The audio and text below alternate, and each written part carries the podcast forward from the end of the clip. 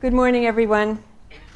Welcome. My name is Lisa Carty, and I'm the Deputy Director of the Global Health Policy Center here at CSIS. I'd like to welcome everybody back from the long holiday weekend, and I'm especially delighted that we have here with us this morning Ambassador Melanne Verveer, Ambassador at Large for Global Women's Issues. I also bring you regrets from John Hamre, the President and CEO of CSIS, who was hoping to be here with us this morning to do this introduction. John has spent the last few days in Beijing and found out last night that his flight, which was supposed to bring him back here, was canceled. So he's not here this morning. He's en route, but I know he's probably with us in spirit. I think it's a clear testament to the importance of the issues we're going to talk about this morning that on the first day back from a long holiday, we've managed to gather such a large and enthusiastic crowd. But I think it's also a testament to the high esteem that Ambassador Verveer is held in, and also to the very high expectations of this audience and so many others, that this is really a moment for genuine progress on issues concerning women and girls. Before I formally introduce Ambassador Verveer, let me do two things. First, I'd like to tell you all about two events we're going to be hosting here at CSIS next week, which we'd love to see you at. The first will be next Tuesday, the 14th at 2:30. It will be the second in the series of debates that we are hosting here called Fault Lines in Global Health. The debate next week will feature Mark Dybul of the O'Neill Center at Georgetown University Law School and Julian Schweitzer, formerly of the World Bank and now with Results for Development, who will debate the question of whether or not the Global Fund should expand to become the Global Fund for Health as opposed to just the Global Fund for AIDS, TB, and malaria. So that's here next Tuesday at 2:30. And then next Thursday, on the 16th, we'll be organizing a day of discussions on prospects for achieving greater progress on selected MDGs at the upcoming summit. We're going to have two public discussions, one in the morning focused on water and sanitation issues, and the other in the afternoon focused on food security. Please check our website for the exact times of those two discussions. Secondly, I'd like to say a word about how CSIS came to focus on issues related to gender. Many of you know that this organization's roots are in the foreign policy and security communities, so it may seem like a bit of an odd fit.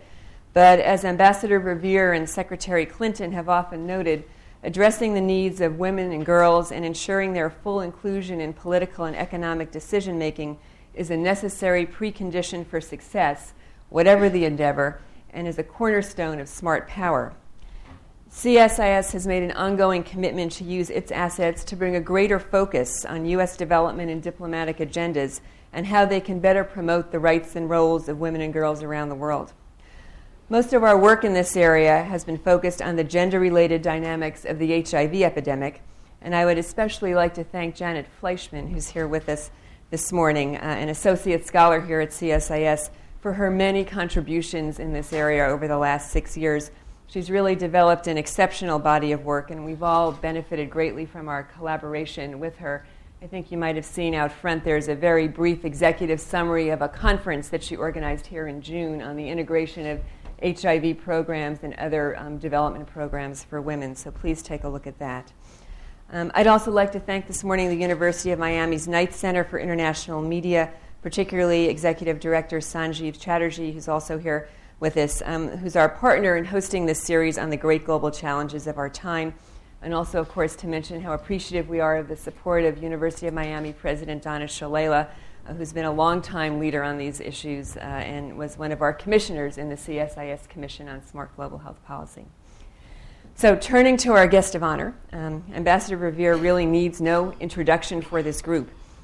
Even before her appointment as Ambassador at Large for Global Women's Issues, she had a distinguished record as an advocate and champion of women and girls around the world.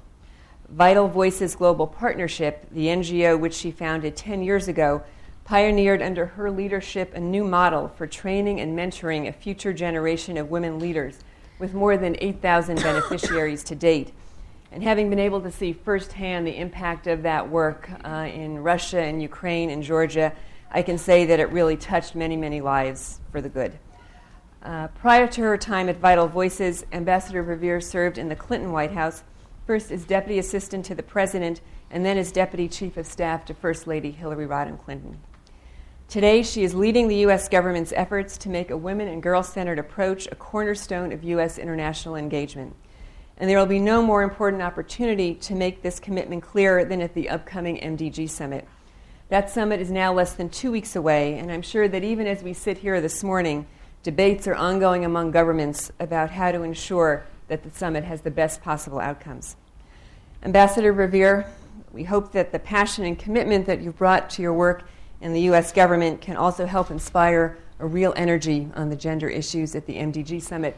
We look forward to hearing your thoughts this morning. Thanks so much for being with us.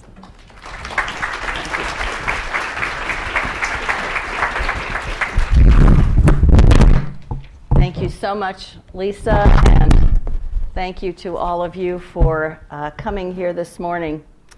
I want to thank CSIS and Lisa and Steve for the invitation to discuss the MDGs, particularly the role of women and girls.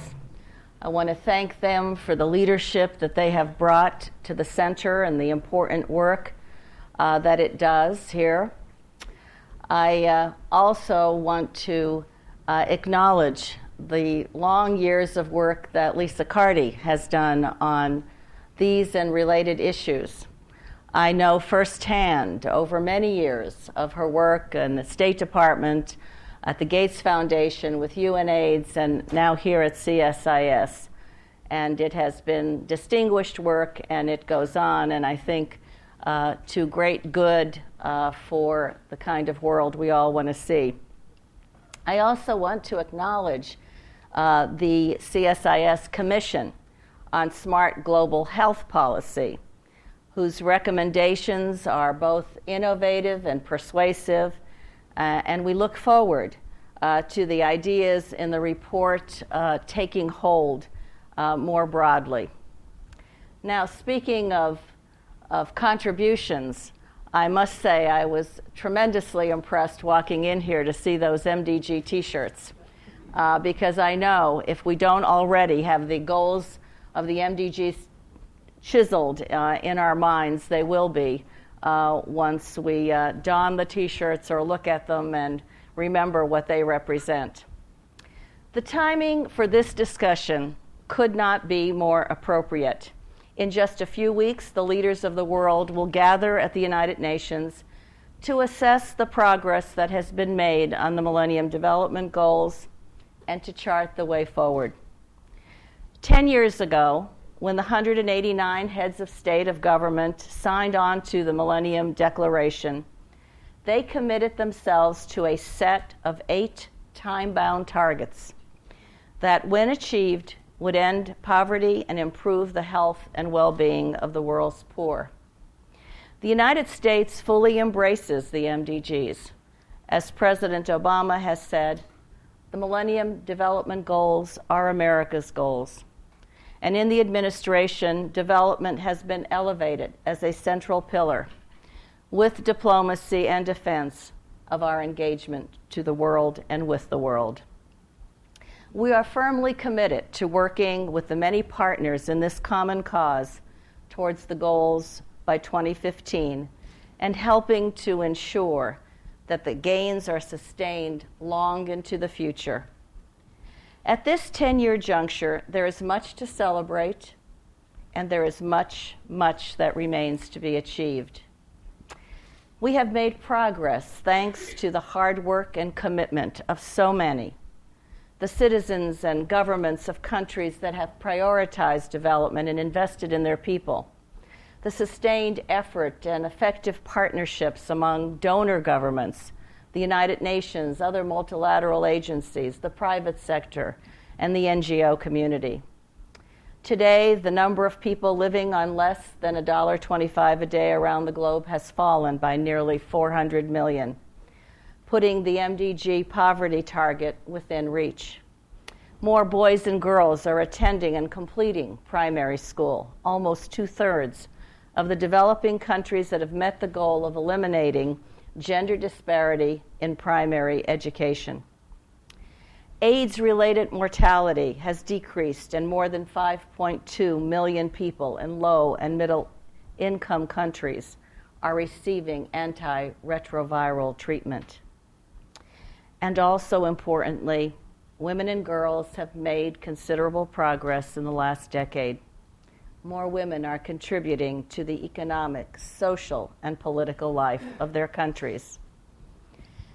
But despite this record of progress and so much more, we all know that much work remains to be done if we are to meet the targets set for the achievement of the MDGs.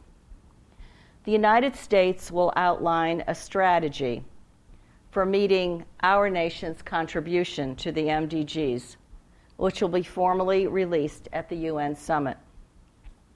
The strategy calls for a focus on innovation, basic and applied research, expanding access to effective technologies and practices, and approaching development in new and improved ways.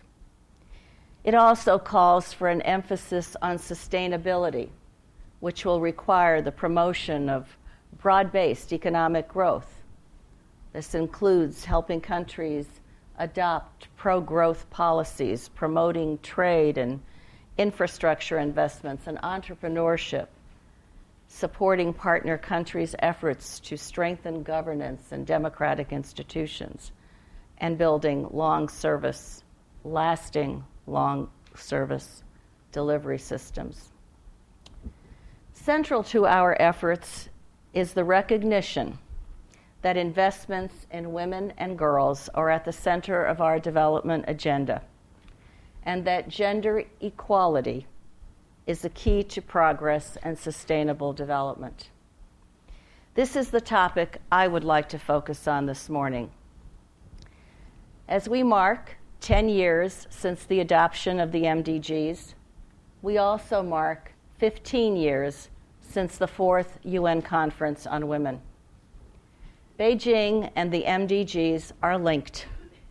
Beijing recognized that women's empowerment and rights are also a requirement for the empowerment and advancement of all of humanity, men and women, boys and girls. Today, there is broad recognition that MDG 3, the promotion of gender equality and empowerment of women, is the linchpin to the achievement of the other MDGs. It is a simple fact that no country can get ahead if half its people are left behind. And as Secretary Clinton has often stated, women and girls are one of the world's greatest untapped resources, and investing in them is one of the most powerful forces in international development.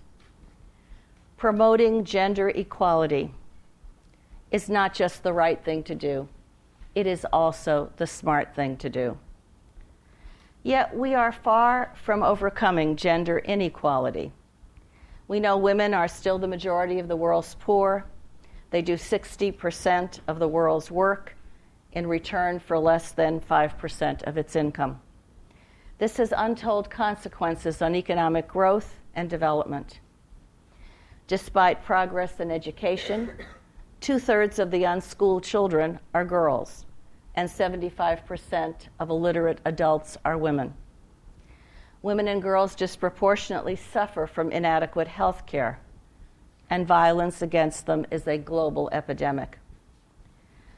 Women are half the world's population, yet they hold 1/5 of the positions in national governments, and far too often they are excluded from the negotiating table where conflicts are to be resolved, although it is their experiences and actions that will be critical to sustaining peace.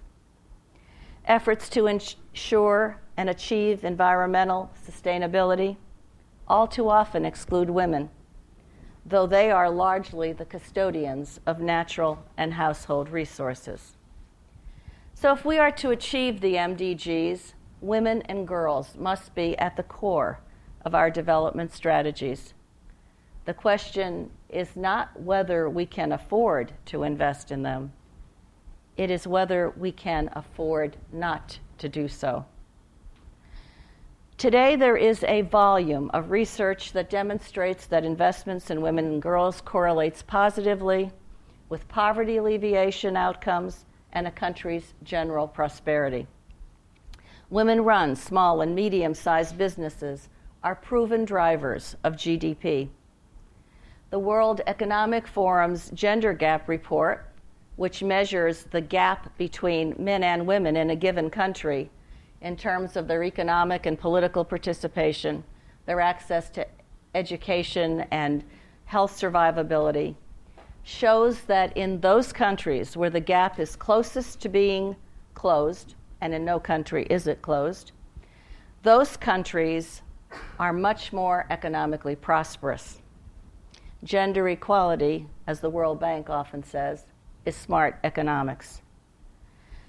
Women are a reliable investment because the money they borrow is not only likely to be repaid, it has a multiplier effect because they invest their resources to benefit their families and communities.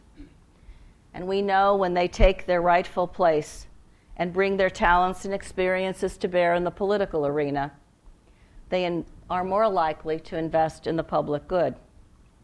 And at the country level, rates of female participation in government are associated with lower levels of corruption. And of course, we know that the single best development investment that can be made, with huge positive payoffs and a range of critical development outcomes, is educating a girl, because those outcomes affect everything from her future employability to her family's health. For this reason, the United States is putting women and girls at the core of its development and foreign policy. This includes consulting with them as we design and implement our policies and the impacts they will have. And it means measuring our progress in part by how much we improve the conditions in their lives. If we are to deliver and achieve our development outcomes, it also means mainstreaming gender into our core development efforts. It means adopting measurements and evaluations. It means gender mainstreaming in budgeting. It means that it is a core consideration, as it is in our QDDR review process.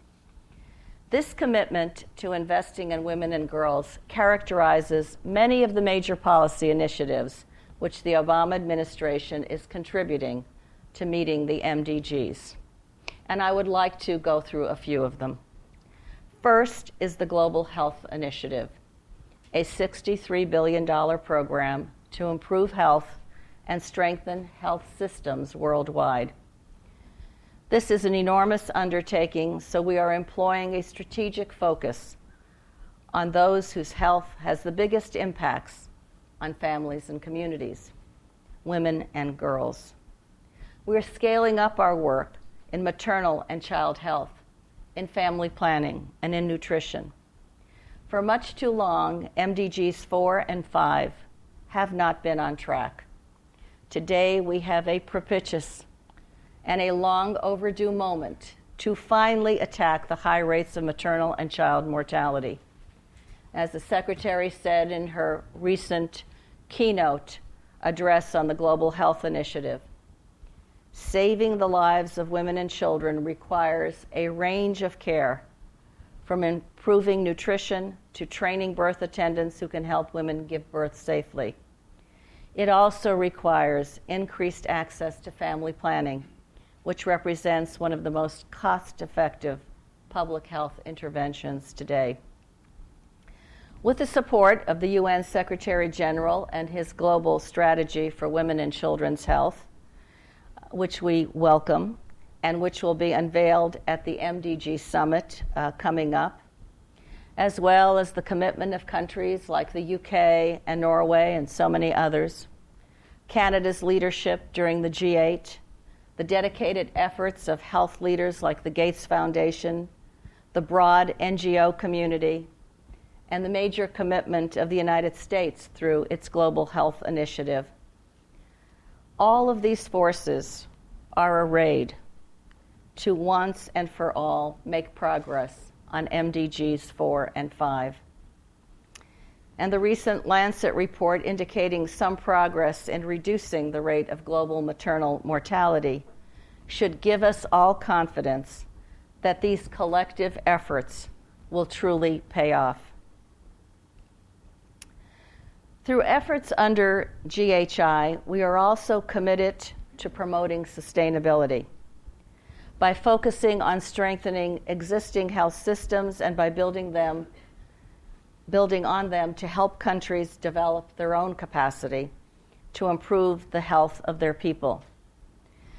This will provide women with access to an integrated package of essential health services. I often think about the HIV-infected mother who fortunately has been able to get antiretroviral drugs and who now has the ability to have her health insured in ways she could never have once imagined. And also, as she has her baby, to be able to access the drug that will ensure that her infection will not be passed to her child. But when both of them leave this health center, this place that has made such a difference on their lives, it is conceivable that the mother will have no access to family planning or with great difficulty be able to procure it because she can't in the same place or nearby. Or the baby will not have access to the immunizations and baby care and other health needs that both of them need. So we are developing innovative strategies to be able to ensure that we can build more strongly on existing healthcare availability to provide a more integrated approach. We are also working to improve health through mobile technology, to deliver health information, for example, to pregnant and new moms, and so many other ways that this technology can enable better outcomes, and linking health programs with successful efforts to remove economic, cultural, social, and legal barriers that create the obstacles to obtaining care for women and girls. And these practices like gender-based violence, harmful traditional practices such as early marriage or FGM, the lack of education, economic opportunity, and so many more remain major impediments. The Global Health Initiative also reinforces the United States' commitment to addressing the global pandemic of HIV/AIDS by strengthening our focus on HIV prevention, treatment, and care. The funding for PEPFAR will increase as well as its impact. And its prevention strategies will be more comprehensive. For example, through GHI and PEPFAR, we hope to provide women and girls, particularly adolescent girls, with the tools and knowledge they need to protect themselves, to integrate treatment with programs that address gender-based violence, a scourge that contributes to the spread of HIV. And as much progress as we make in making the antiretrovirals available, there is still an alarming incidence of the growing infection. And working with adolescent girls is a key component in prevention strategies. And we are scaling up our treatment of HIV-positive mothers so they're less likely to pass on the virus to their children. Secondly, investing in women is a key pillar of the President's Feed the Future initiative, which was developed under Secretary Clinton's leadership at the State Department. It is a $3.5 billion commitment to strengthen the world's food supply so farmers can better support their families and food can be available more broadly. It focuses on sustainably reducing hunger through greater productivity and recognizes that most of the world's food is grown, harvested, stored, and prepared by women who comprise the great majority of the smallhold farmers around the world. It recognizes that they have specific needs for training, for access to financial services, to markets, to decision-making, and so much more if they are going to become more agriculturally productive. In some regions, women produce 70% of the food, earn 10% of the income, and own 1% of the land. The reform of land tenure and property rights, as well as inheritance laws, can help immeasurably to advance their success in farming and better helping to secure the world's food supply. Third, women are also instrumental to the United States response to the challenge of climate change. Women in the developing world are the hardest hit, the most severely impacted, whether by the tsunamis or droughts or so much more. Because they are the great majority of the small farmers and have primary responsibility within their families for securing water, for food, and energy sources. But they also should be looked at not just as the most severely impacted, but as key problem solvers who can play a significant role in safeguarding their families and communities from environmental hazards and in promoting sustainable solutions to climate change. For example, new small-scale technologies such as cook stoves or solar lanterns can not only make a huge difference through the agency of women who are the primary consumers of these products, but also become sustainable businesses for them and promote greater economic empowerment. They can play a role in assembling, selling, and repairing products such as these and contribute to the development of new small green economies. To this end, Secretary Clinton will soon announce a new major initiative, a public-private partnership that will safeguard health, promote women's economic empowerment and the environment, and thereby further the MDGs.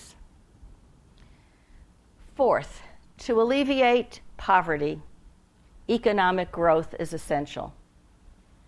Because women-run small and medium-sized businesses are key accelerators of economic growth, we have focused on policy efforts on increasing women's economic opportunities.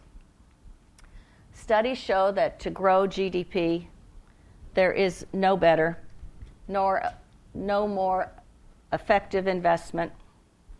As one said, no lower hanging fruit to pick than investing in women-run small and medium-sized businesses. But women confront an array of barriers, from training and access to financing to markets and discriminatory regulations, barriers that they have to overcome if their economic potential is to be released. In conjunction with the recent AGOA ministerial, the Africa Growth and Opportunity Act, we created the African Women's Entrepreneurship Program to provide women with the tools and skills they need to more successfully access AGOA and its benefits for building businesses and markets.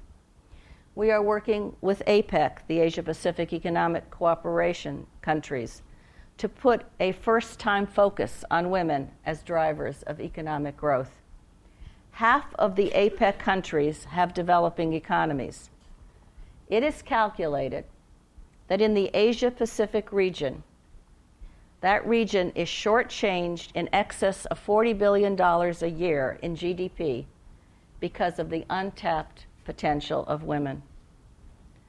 And with respect to women's waged employment outside of agriculture, one of the key indicators for MDG 3, progress has been slow. According to UNIFEM, the women's share of non-agricultural employment has increased in the last decade by only 3%.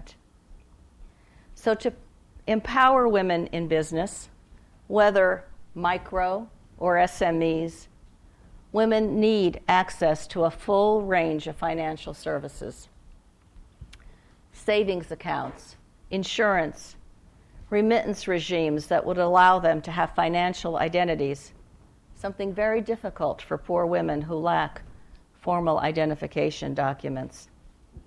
Today, there is a growing array of innovative financial arrangements, from mobile banking to the work of self-help organizations like SEWA, that will make it possible for poor women to become more successful economically.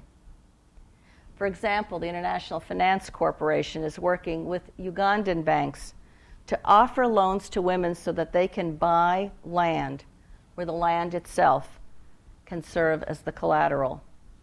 Securing land, property rights, has such a direct impact on women's ability to access finance. And financial inclusion is closely tied to their ability to contribute to economic development. Fifth, another key indicator of MDG 3, gender equality MDG, is women's political participation. We know that when women can bring their experiences and talents to bear in the political arena, they are far more likely to invest in the public good than their male counterparts. The number of women serving on village and city councils in India, on the Panchayats, thanks to a quota reform that took place years ago, has stimulated their participation in local government in ways that today there are far more running successfully for these positions well beyond the quota. And they have become a well-documented example of the difference that they are making when serving in local government, in furthering safe drinking water or education or other community needs. Yet women are significantly outnumbered in the parliaments, in the provincial councils, in peace processes. And democracy without the participation of women is a contradiction in terms. Conflicts exacerbate poverty and undermine development more generally. Women need to be active participants in conflict resolution, peace negotiations, political transitions, and post-conflict reconstruction if countries are to stabilize and peace is to be secured and sustained. The United States has been working within our own government, bilaterally, multilaterally, to accelerate implementation of the United Nations Security Council Resolution 1325 and its successor resolutions that link women to peace and security. And where women are oppressed and marginalized, societies are far more dangerous, and extremism is much more likely to take hold. As Secretary Clinton has stressed, the subjugation of women is a threat to our national security and the common security of the world, because the suffering and denial of the rights of women and the instability of nations go hand in hand, and along with that, very low human development. Lastly, let me touch on the important role of innovation. I am often reminded that more than 30 years ago, my friend Muhammad Yunus, then a young economist, lent $27 out of his own pocket to a group of poor craftsmen in a small town. It made an enormous difference for those craftspeople. That small loan would inspire a whole new lending system to lift people out of poverty, particularly women. Innovation is critical to successful development. We have promoted the importance of innovation, technology, public-private partnerships, as the Secretary says, as fundamental components of how we conduct development work. One example of innovation, and but one example, is mobile technology, which has proven to be a powerful tool to transform global development. Gender, however, is rarely factored into mobile technology solutions for development. The role of mobile technology in banking, in teaching literacy, in providing critical health information, in economic empowerment, and in protecting women from violence is evidence of the potential of this technology to transform the lives of the poor. It can also be used to develop accountability measures to report data back that is so essential to measuring outcomes. Today, for example, there is approximately one cell phone for every 3 people in Bangladesh. Yet around the world, there is a gender gap in mobile usage in low and middle income countries. In order to begin to address this gap and better advance this development tool, Secretary Clinton next month will announce a new partnership on mobile technology. She has also announced an innovation award for the empowerment of women and girls in partnership with the Rockefeller Foundation. The goal of the award is to build on the most pioneering approaches to empowering women politically, economically, and socially around the world, specifically through a global competition award on innovations that have enormous potential for scaling up and thereby achieving broader development outcomes. Initiatives like all of these indicate the centrality of investing in women and girls as a fundamental principle of our approach to development and foreign policy. The only way we can hope to meet the fundamental challenges of our time is to incorporate their needs and tap their talents and potential around the world. It is with this message and in this spirit that we join hands with our partners to accelerate progress towards meeting the MDGs and to create a better world for all. Thank you very much.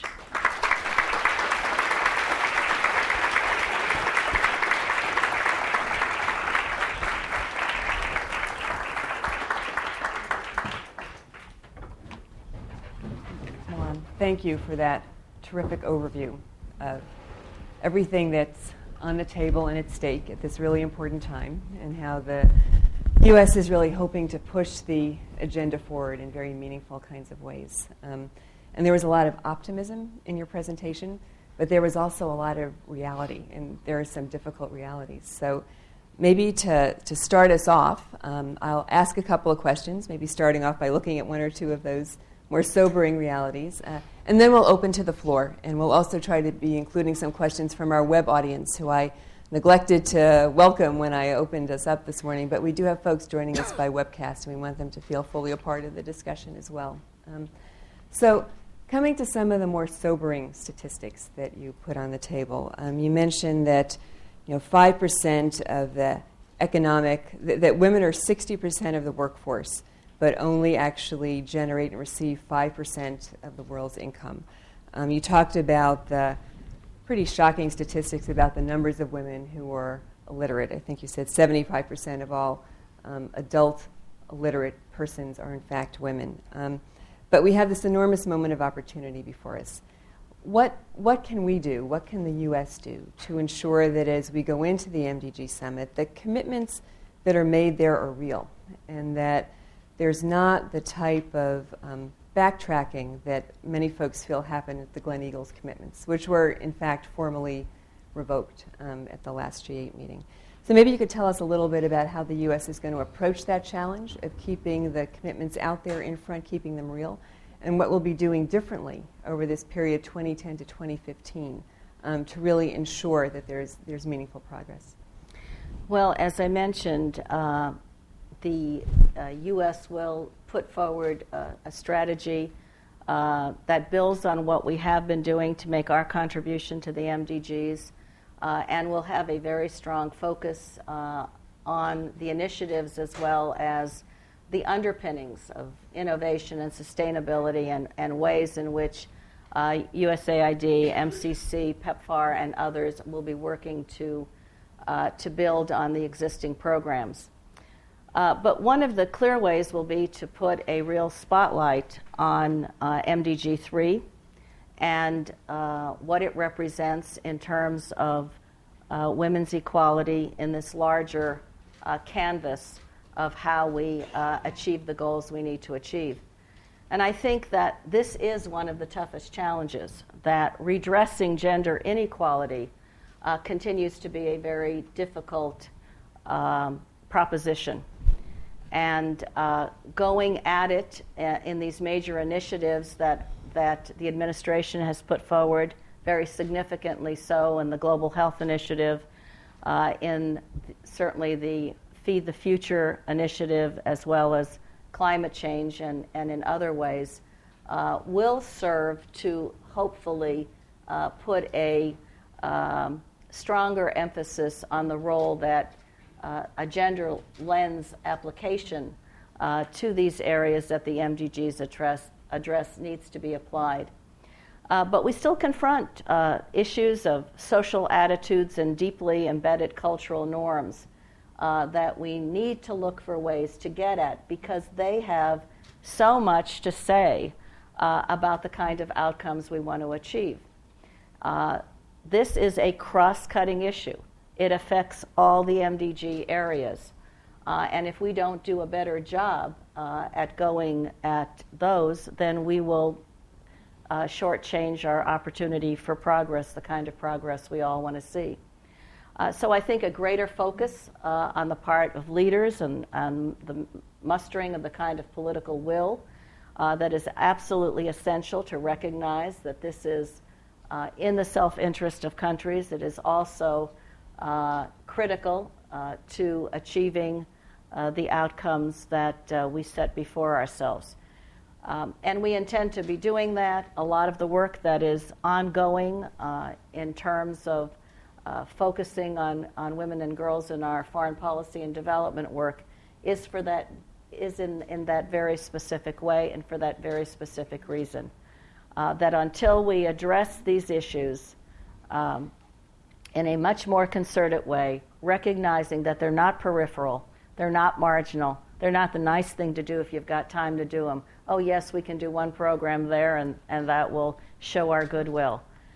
They have got to be fully integrated for us to meet the challenge. And that's what we intend to do at the upcoming summit. There will be very strong statements from the United States, strong commitments. We will be putting a spotlight on these issues in many, many venues in hopes that it will help to continue the kind of commitment that has been made over the last many years and will be renewed and made hopefully even in greater ways, and certainly that our initiatives reflect already in the months and years to come. And actually, with that answer, you've given me an early opening to go to one of the questions from our web audience, which is around metrics and accountability. And very much a part of the GHI and Feed the Future, and it seems like the administration's entire approach on development is around being able to know that you've been effective and that you've made a difference. And it seems like this is probably a particular challenge in the gender area. So maybe a few words on how you're trying to address that. Somehow, I don't think the word challenge is strong enough. This is absolutely critical, and it is one that so many of us are engaged in, particularly the people on the front lines in this technical work. But at the highest level, we need a commitment, which I believe we have, that puts a premium on measurements and evaluation so that we can do exactly what you said, Lisa. And that is know that we are achieving the kinds of outcomes. It's not enough to say X numbers of people were trained or X numbers of people got care, but what were the outcomes of that investment, and what worked so that we can learn from that process and scale up those things that work. Sometimes I think we spend so much time reinventing the wheel, and we know all over the world there are solutions to problems that are having great impacts, but in the places where they're taking place and often not extended more broadly in ways that they need to be scaled up. So this whole effort, and it is one that we aren't at the end of, for sure. As GHI goes forward, as Feed the Future goes forward, et cetera, there is a strong component for this effort. We need to ensure that NGOs and others engaged on the ground have the resources to collect the kind of data also that is critically important to have. As we go through this QDDR, the Quadrennial Development and Diplomacy Review, It is a mouthful and it is a challenge. But it is one in which these issues are very much front and center as we go through, have been going through months of consideration and are ramping up to the end of that process, that these be very much a part of it. So absolutely critical. And then I think building on that, ensuring that in our day-to-day policies, in the work that happens at the State Department every day, the work that happens at all of our agencies as they are related to this effort, that we really integrate these issues across the board and not make them one shot, one program, one initiative, small opportunities, but see them for what they are, a major part of our overall consideration in a fully integrated fashion. Maybe to turn to some of the political issues. You mentioned in your talk the priority that both you and Secretary Clinton place on women having appropriate roles in conflict resolution, in peace negotiations, and in reconstruction. And both the Secretary and yourself, I think, traveled to Goma last year. You've recently come back from Afghanistan. Those are certainly two terribly difficult situations where just in the last few weeks we've seen horrific things happen, mass rape in the Democratic Republic of Congo, and I think an attack on school children in Afghanistan. What are we learning about the complexities of trying to bring forward a more balanced gender agenda and protect the rights and roles of women and girls in these situations? And what more can we do? I mean, it seems like started with a very full plan in the DRC, but it's been a challenge to actually realize that. Well, these are not easy situations, and I think first and foremost we have to see the role that women can and must play as something that is a critical factor in the overall outcomes we want to achieve.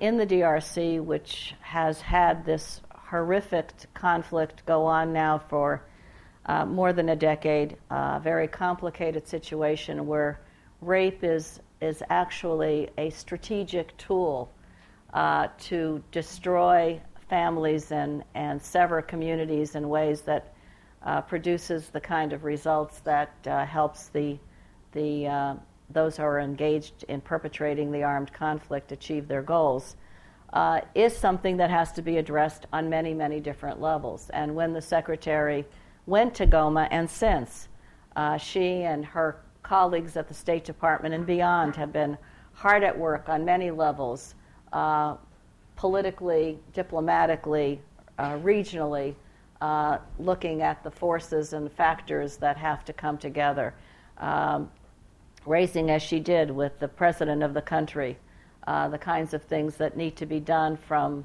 the problem with conflict minerals to the fact that the soldiers weren't being paid, the Congolese soldiers that often engaged in the kind of horrific behavior and rape and pillaging because they weren't being paid. And inexcusable as their behavior is, obviously, it's critical that the soldiers be paid to do the protective work that they were supposed to be doing instead of joining the horrors that were being perpetrated there. And also dealing with one of the most serious consequences of the terrible health impacts on the women in these populations that is almost too nauseating to read when the stories keep occurring. The Secretary put tremendous effort into a U.S.-sponsored resolution in the Security Council, Resolution 1888, to deal precisely with the sexual violence in terms of creating a special representative to the Secretary General to focus on this issue and to bring a talent bank together so that these kinds of situations can be addressed well in advance and prevented from the kind of things that are happening in the DRC today.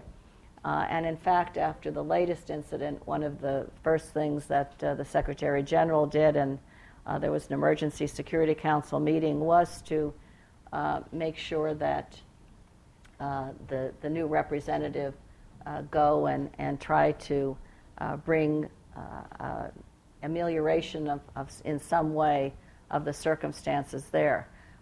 Most recently, there were charges of the bystanding role of the peacekeepers instead of one in which they were fully engaged in protecting the citizens, and that needs to be addressed. So you're right. These are very, very complicated situations, and we can't take one slice, just like in development. You can't silo one piece and expect to have the kind of results that we all want to see. We need to do an array of things, which is what we're doing. It is a very, very tough situation that has gone on for a long time and really fundamentally needs very much to have a political resolution that happens on a regional basis. In terms of Afghanistan, it is obviously a place in which the role of women has been oppressed and underplayed and undervalued and threatened in so many different ways. It is a critical time as the peace process goes forward, or as a peace effort goes forward, called reintegration and ultimately reconciliation, that women be engaged in that process. Not because, although this is important, because they ought to be at the table, and that is a good thing to do, but because, as the Secretary herself has said, the prospects for peace are going to be subverted if the women's voices are silenced and if the women are marginalized. They have much to bring to that process. And when I was there, not on the most recent trip, but prior to that, one woman one night in a discussion said to me, "Please do not look at us as the victims that you do, as victims, but look at us as the leaders that we are." And I think too often we look at women in a place like Afghanistan or in so many other places through that lens of victimhood.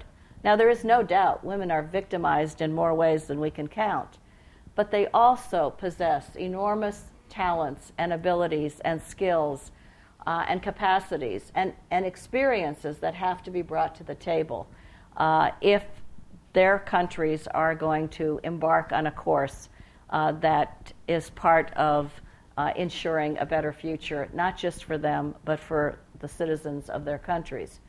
So in Afghanistan, we have been working assiduously to ensure that women are part of the process. Interestingly, there was a Peace Jirga meeting where men and women came together a month or so ago. And as a result of that process, even President Karzai wanted to point out that the women were well accepted, even by the most conservative elements who participated, male elements who participated in the process with them. And all the working groups of the Peace Jirga recommended that women be part of the process going forward. So this new high peace council that's going to be put in place, the kind of work that has to go on at the provincial level and down at the local levels, what their role will be is one that is continuing to evolve. But it's got to be one in which the place and role that they have to play is recognized and that they can fully participate. Beyond that, on the specific questions having to do with their treatment and their conditions, we have been engaged there, as we have beyond Afghanistan, in a full array of development programs, and they are fully integrated into the stabilization, overall stabilization plan for the country.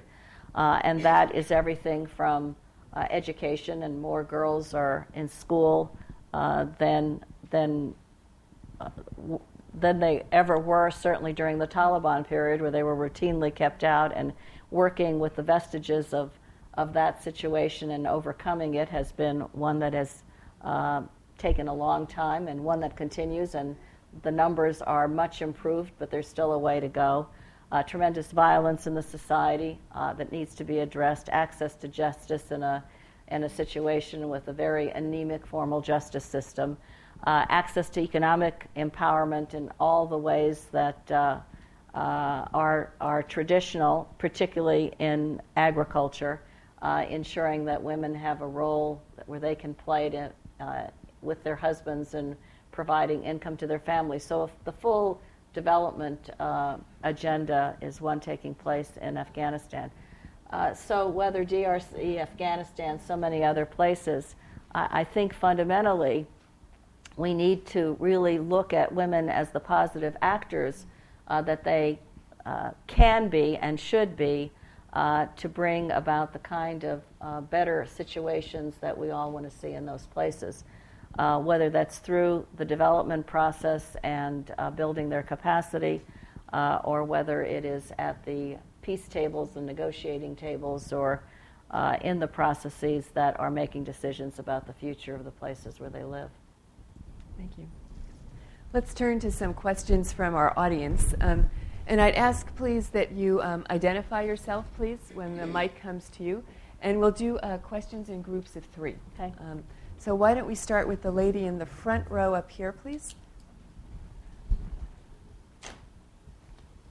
Hi, Jill Gay, consultant, Open Society Institute. And just to let you know that there is what worked on women and HIV. It was released by OSI this summer, whatworksforwomen.org. But my question is, you talked a lot about mothers and babies and prevention of HIV. And the new guidelines released by WHO this summer call for stopping treatment of women once they complete breastfeeding.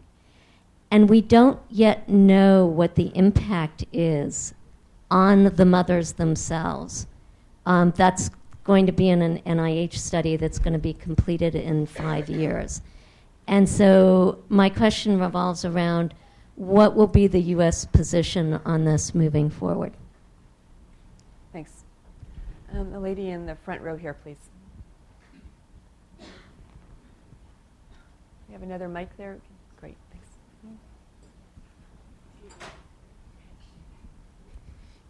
Thank you. I'm Nomonde from the Embassy of South Africa. Thank you, Ambassador, for a comprehensive outline of the situation as it is now. It seems, as you bring it across, that the stars are indeed aligned globally for us to deal with the challenge. But what I worry about is, yes, we'll go to the MDG summit next month, try and deal with the problem for the next 5 years.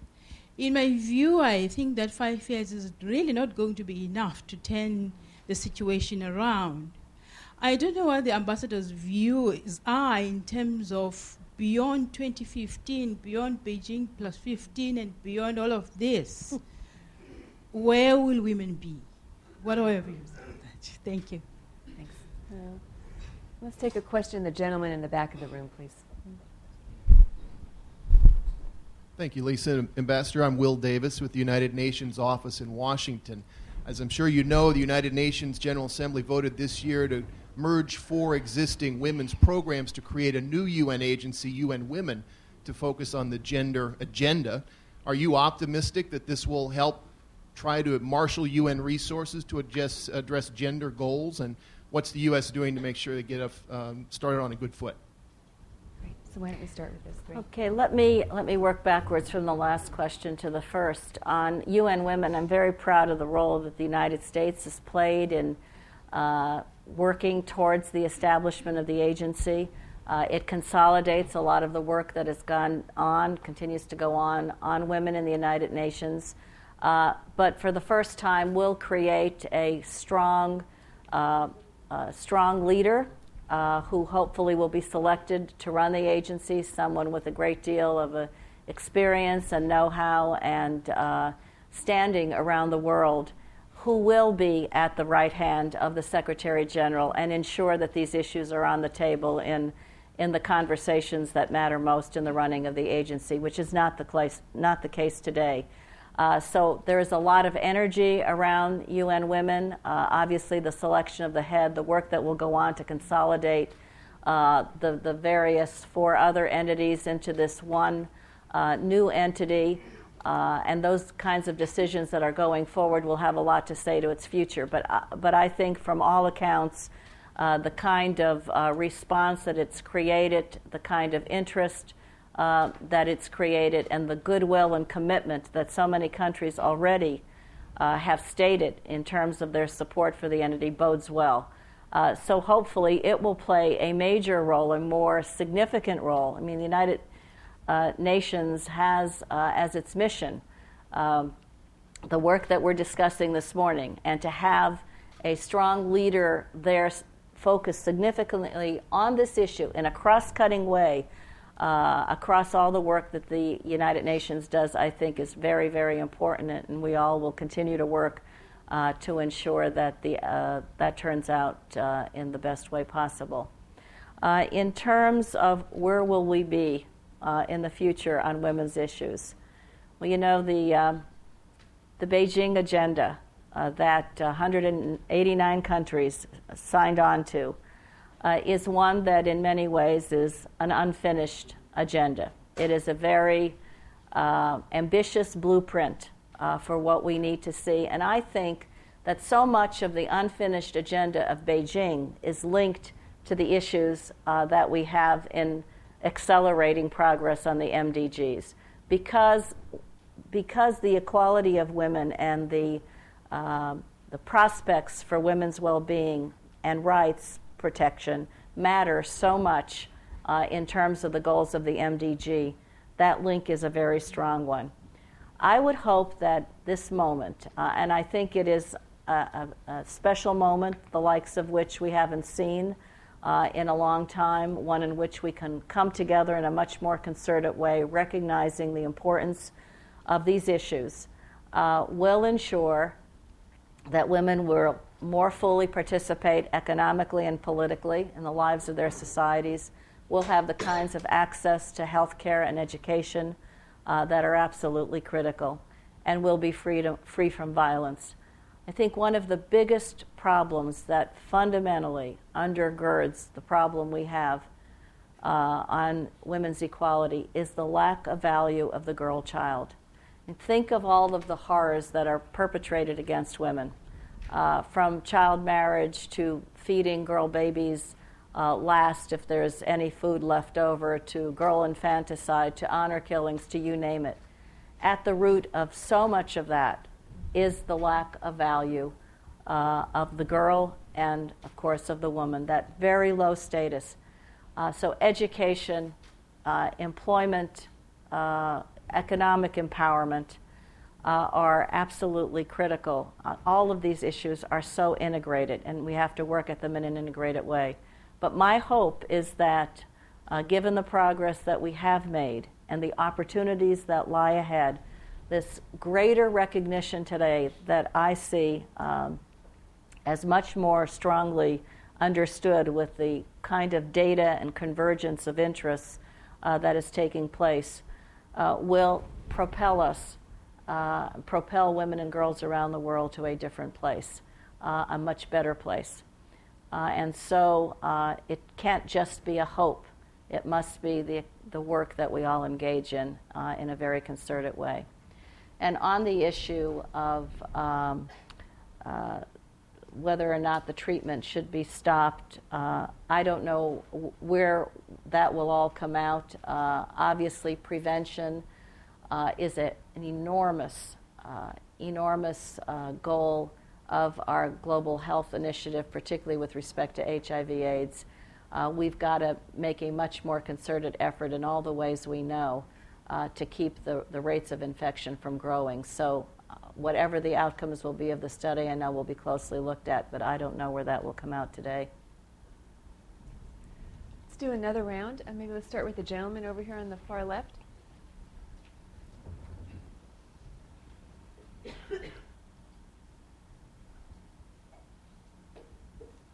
Thank you for your presentation, Ambassador Verveer. I'm Leon Weintraub, University of Wisconsin-Washington Semester in International Affairs. In some of your discussion, you mentioned two specific areas that had a lot of violence against women. You mentioned the Democratic Republic of the Congo and Afghanistan. In Afghanistan, it would seem that a lot of the violence that you had mentioned, such as destruction of schools and intimidation of girls, acid throwing at girls to keep them from going to school, seems to be perpetrated by people who, in the name of a religious ideology or a doctrine, whether in fact that is the case or not, that seems to be the reason they assert for that. I'm wondering, are you working or are you attempting to work with religious leaders in the country to get some type of assertion that this is in fact not in keeping with religious doctrine or ideology, is a perversion of it, and to eliminate any possible low level of support or understanding for this by people otherwise illiterate who say, well, if the religion says we must do this, I guess we have to support these kind of attacks. Next is the lady here, please.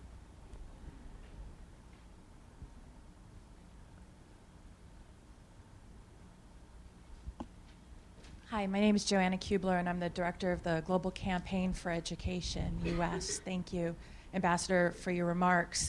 You mentioned two particularly startling education facts. 2/3 of out-of-school children are girls, and as the moderator mentioned about the illiteracy stats. And in the indicators that you talked about today and that seem to follow the roadmap so far for the MDG plan, I don't see education articulated specifically. And so I'm wondering if you could clarify where achieving basic education might fall in those indicators and the President's plan for achieving MDG number 2, given the increase in all the other outcomes when you do achieve that particular goal. Let's take one more question. The lady on the far, my right, over here. Thank you. My name is Leah Frage. I'm the Gender Advisor for Extending Service Delivery Project and IntraHealth. My question is about the role that the U.S. government is going to be playing ensuring that the issue of gender is to be mainstreamed through its projects. How will that be done? Because in general, there's a lot of lip service being paid to gender, and when we talk about mainstreaming, it means it falls off the radar screen. Thank you. Okay.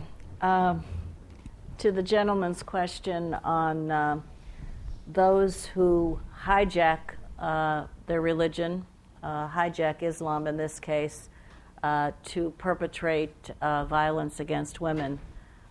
Is a real serious issue because, as I recently had raised with me on the trip to Afghanistan, the ways in which religion is used by some of the radical elements to justify all manner of oppressions and violations against the well-being of women is something of concern. You know, some of the greatest progress that's taking place in terms of particularly Muslim women moving their own progress forward in their societies is on the basis of their taking their religion back, so to speak, and saying, this is not my religion. It doesn't condone oppression of women. It doesn't say women can't work. It doesn't say girls shouldn't be educated. This is a contradiction of who we are and what we are. And your recommendation of those voices within the Muslim tradition who should be speaking out, particularly the leadership, and making a difference, I think is right on. In fact, when I was in Afghanistan, I went up to Mazar Sharif one day and visited the Blue Mosque and met with the religion director there. And there were women and children every place. There were programs specifically focused on them and their well-being. It was a safe space for them. And we were talking about this very point, that more should be done to really focus on what you said, sir. And it is a place in which we all also recognize the need for this. There have been programs working with imams who have, in their Friday services, talked about how violence against women is a contradiction of the faith. There have been others who have worked within their communities to say to the men in the households, in cases that are appropriate, allow your wife to go for midwife training. She will have to leave the community. She will go for many weeks, but that training will make all the difference in the kind of health benefits that we will see, and you must be a part of allowing her to do this. So I think those voices are highly influential, are incredibly important, and we need to find ways to ensure that they are heard and not the voices of oppression who create such a disconnect between people of faith and what they espouse and the kind of violence and horrors that are perpetrated. In terms of education, girls' education in particular, it is obviously something that we care a great deal about and recognize as a very critical place for our development. Just in the last year, USAID has served more than 24 million girls in terms of accessing education and the quality of education. But I think we clearly need to do more. One can't do everything at once. We are looking at that in a very concerted way.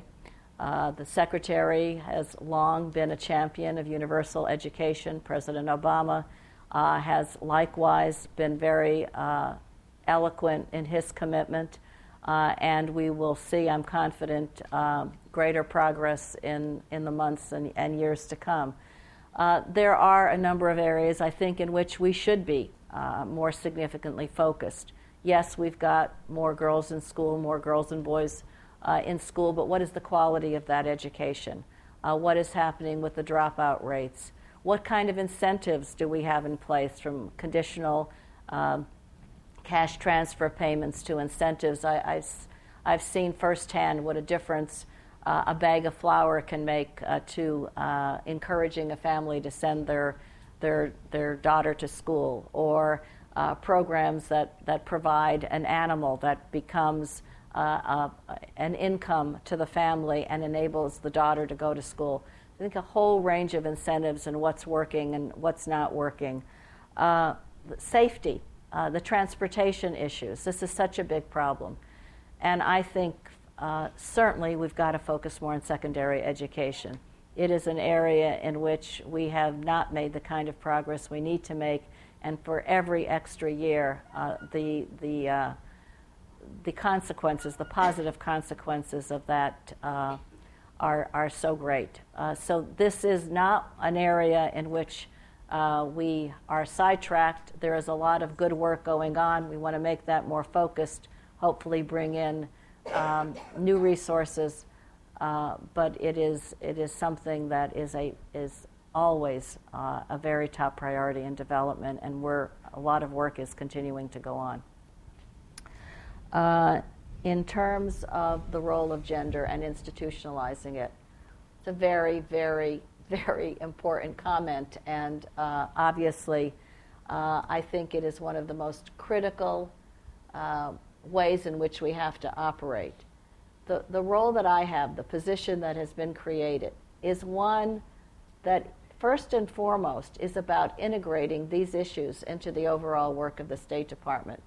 That means that it's not just an office or an outpost that now and again does a good program, hopefully, but one in which the regional bureaus, the functional bureaus that have to do with a range of issues from economics to human rights, the development agencies, that we are all focused in the same way in fully integrating these issues. And a lot of support, of course, has come from the Secretary herself, and buttressed by the kind of data we have today that is easily accessible. So I think the goal would be one day not to even have a position like this, because it wouldn't be necessary. It would be so fully mainstreamed and integrated. And that's why discussions having to do with measurements and evaluation and budget mainstreaming and all of the kinds of institutional, more technical frameworks have to be put in place to ensure that this isn't just a one-shot deal, it isn't just some nice rhetoric, but it is fully part of the way we do business. And that means across the board in a very cross-cutting way. And that is the effort we're trying to make. So I think we have time for a couple more questions. The lady in the blue sweater here. Thank you, Madam Ambassador. My name is Mindy Reiser from Global Peace Services USA. I wanted to combine the wonderful comments you had about the strength of women and their initiative and their power with the issues of conflict and the reprehensible developments in Congo and elsewhere. In terms of innovation, I wonder what thought the State Department and other agencies have been giving to recruiting the women active in the criminal justice system. We have in our own city a woman chief of police. I had the pleasure of meeting a woman from Chile in the previous administration who was head of the police. Their system is somewhat different here. And it seems to me that we have some interesting examples. In Liberia, there were women in the peace force. I'd like to see that given some attention. It's a role model for the police themselves and the military. It gives strength to the women who see people are watching them. And it seems to me we should try to encourage this, work with our universities dealing with criminal justice, our International Association of Police Chiefs, and so on. I think that would be an interesting way to go. A question from Janet Fleischman here. The mic, please.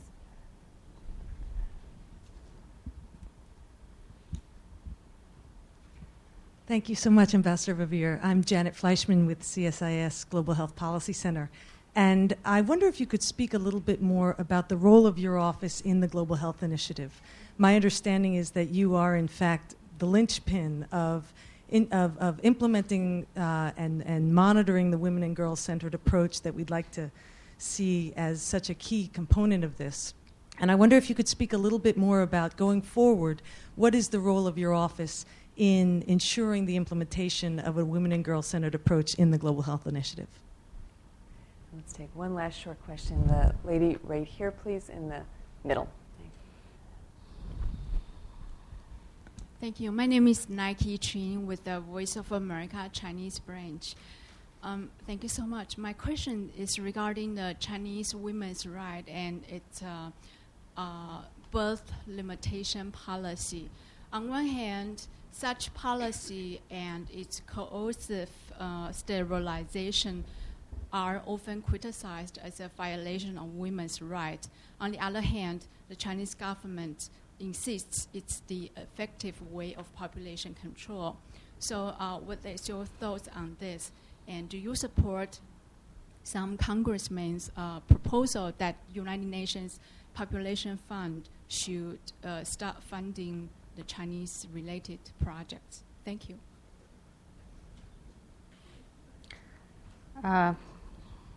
Okay. In terms of the role that women can play, should play in justice work, particularly in policing, I couldn't agree with you more.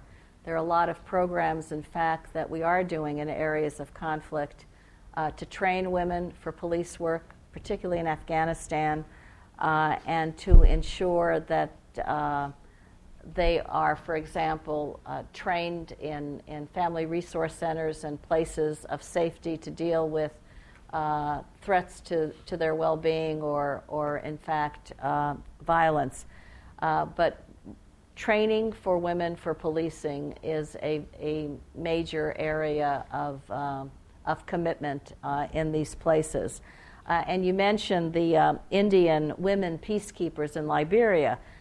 They, in fact, had become a role model in many ways. The way in which they operated and the role that they played in Liberia became an inspiration and model for more women to become engaged in police work.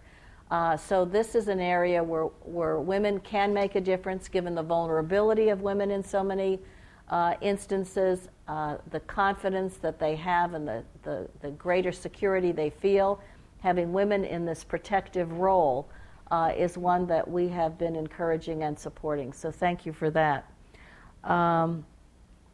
The role that the Office on Global Women's Issues has played in the development of the Global Health Initiative is absolutely been one that has been very much a leadership role, particularly the component of focus on women and girls. And in front of me are two of the most able leaders of that process, Jen Klein and Rachel Vogelstein, who have personally and with their colleagues invested literally hours and hours and hours into ensuring that as this initiative was developed, that we remained on target. They have been dealing with that glorious world of indicators and measurements, dealing with work with their interagency colleagues at CDC, HHS, PEPFAR, et cetera, and AID, working as the targeted countries have become focused on to ensure that the process that has become a policy process on paper is one in which the impacts on the ground begin to mesh in ways that the country ownership and the engagement of those who are going to be critical to the reality are very much in place. So it will continue to be one that has gone from developing the policy and the surrounding the initiative to one in which there will be close monitoring and ongoing work within the department, but beyond the department with our partners across the government. And in terms of, what was the last question? I can't read my handwriting anymore. A colleague from VOA talking about China. China. Mm-hmm. The obviously, forced sterilization is a violation of women's rights, as Secretary Clinton said, as First Lady, very strongly in her address at the Beijing World Conference all those years ago. It is a problem, as is the related problem of the value of the girl child in terms of girl infanticide and girl feticide, which is so skewing the demographics in China that they've got a really serious problem on their hands with far more males than females, and some of that obviously stems from the population policies. With respect to UNFPA, as you know, President Obama has restored the U.S. Funding of UNFPA and the work it does, certainly on family planning around the world. We do not fund in China. We do not fund UNFPA in China. And the amounts of money, this very small program that UNFPA has in China, whatever is spent on that program is reduced in the overall funding that we make to UNFPA. But beyond that, there have been teams of experts who have gone to China to assess the UNFPA program and have found no evidence of their complicity in forced sterilizations or related issues. And in fact, they have had a significant positive role in moving the country away from those policies. So I know this is an area of disagreement on the part of some, but this is where our position rests. So I'm going to take the moderator's prerogative and ask one last question, if I may. And we've talked about so many interesting issues this morning, and they're all so important. But as you say, we can't do everything all at once. So I'm wondering, if you were to look ahead several years, what would you like the legacy of your office to be? If you had to select one subset of everything we've talked about today, what do you think is most in need of really focused attention? That is an impossible question because all of these issues are so interrelated. But I do want to go to the question, boring as it may be, about institutionalization. because if we fail to really integrate these issues fully across the work of the department, across our development policies, we won't really have the kinds of successes we want to see on the range of related issues. So I think that has to be an absolutely fundamental focus in ways that will bring about the kind of dividends that will ensure progress on education and health and freeing women from and girls from violence and ensuring their economic and political participation and beyond. So that is a major underpinning of everything we need to do.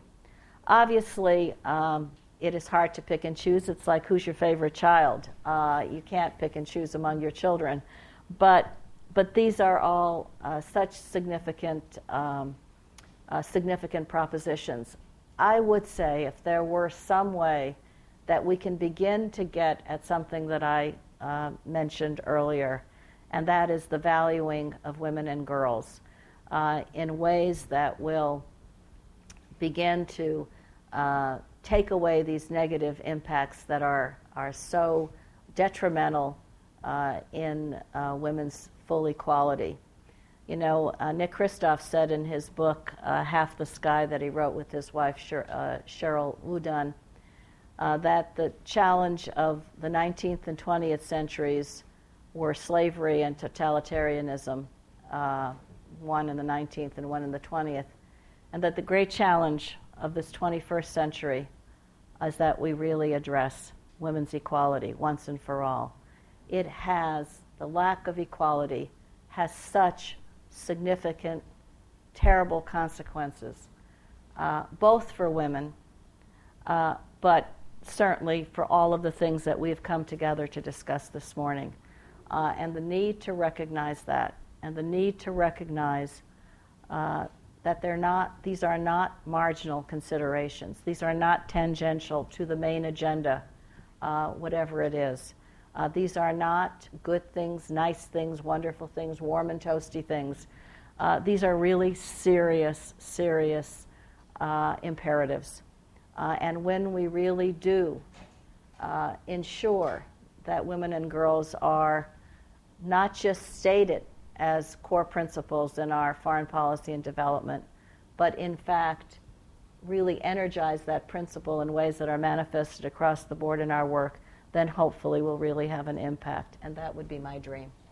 And I think that was a great answer. So with that, thank you very much.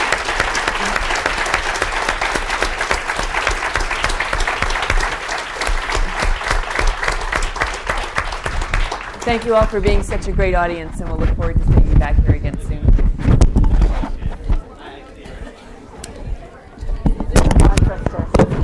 would love to have you.